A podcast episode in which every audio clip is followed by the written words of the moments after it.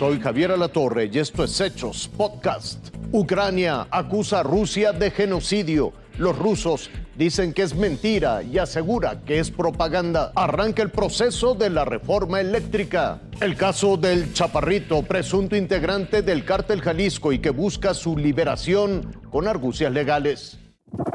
Son más de 400 cadáveres, tirados en la calle, todos con disparo de armas de alto calibre, como las del ejército ruso. Pero Rusia dice que estos son actores. Algunos cuerpos tenían las manos atadas, otros están quemados, muchos en tumbas comunes. Los rusos acusan a los ucranianos de mentir.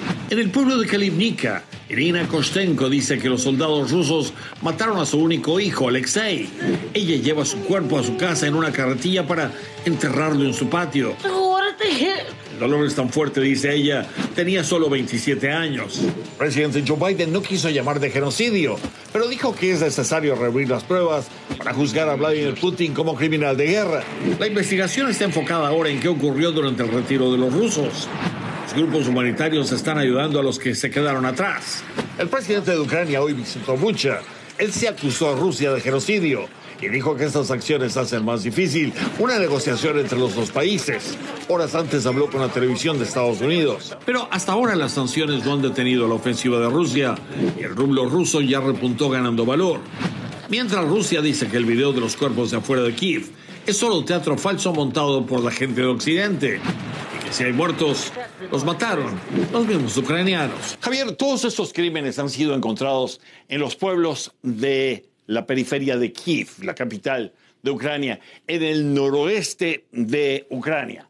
Fue ahí que los rusos ocuparon primero cuando pretendían tomar la capital, Kiev. Ahora, el temor es que entre más se vaya replegando el ejército ruso y más pueblos vayan siendo liberados por los ucranianos, más de este tipo de crímenes podrían empezar a encontrarse.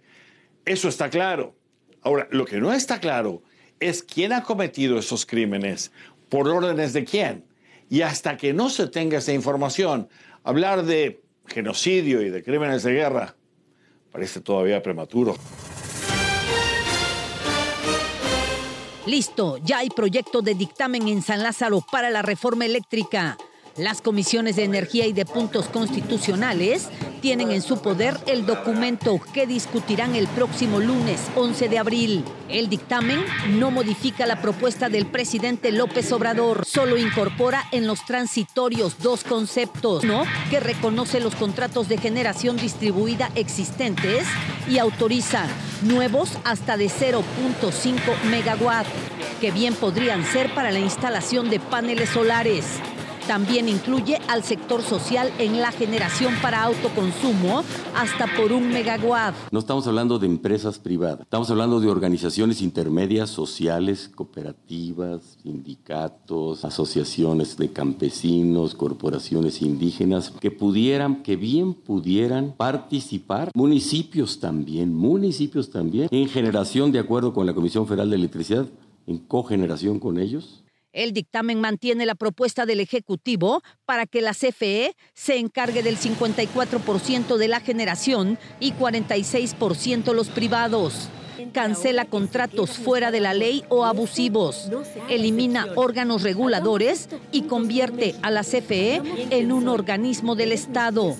Morena y sus aliados se dijeron listos para la discusión. No me voy a cansar, lo, lo señalé, de tratar de convencer a los priistas y panistas, eh, Movimiento Ciudadano, del PRD, de que seamos buenos mexicanos, para que tengamos los votos necesarios para sacar adelante este proyecto de dictamen de decreto. En tanto, las dirigencias del PAN, PRI y PRD anunciaron su voto en contra de la reforma eléctrica. La coalición Va por México propone 12 puntos, entre los que destacan elevar a rango constitucional el derecho a la electricidad fortalecer a la CFE y a los órganos reguladores con autonomía presupuestal dar certeza a las inversiones y corregir excesos de empresas generadoras. Planteamos un modelo de transición para que, de migración, para que aquellos que están en la autogeneración simulando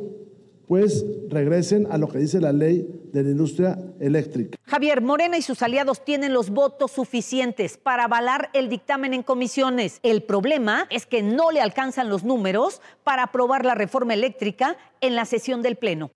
Aldrin Miguel, el chaparrito, señalado como jefe regional en Colima del cártel Jalisco Nueva Generación, está en busca de algún recoveco legal o error de las autoridades para recuperar su libertad.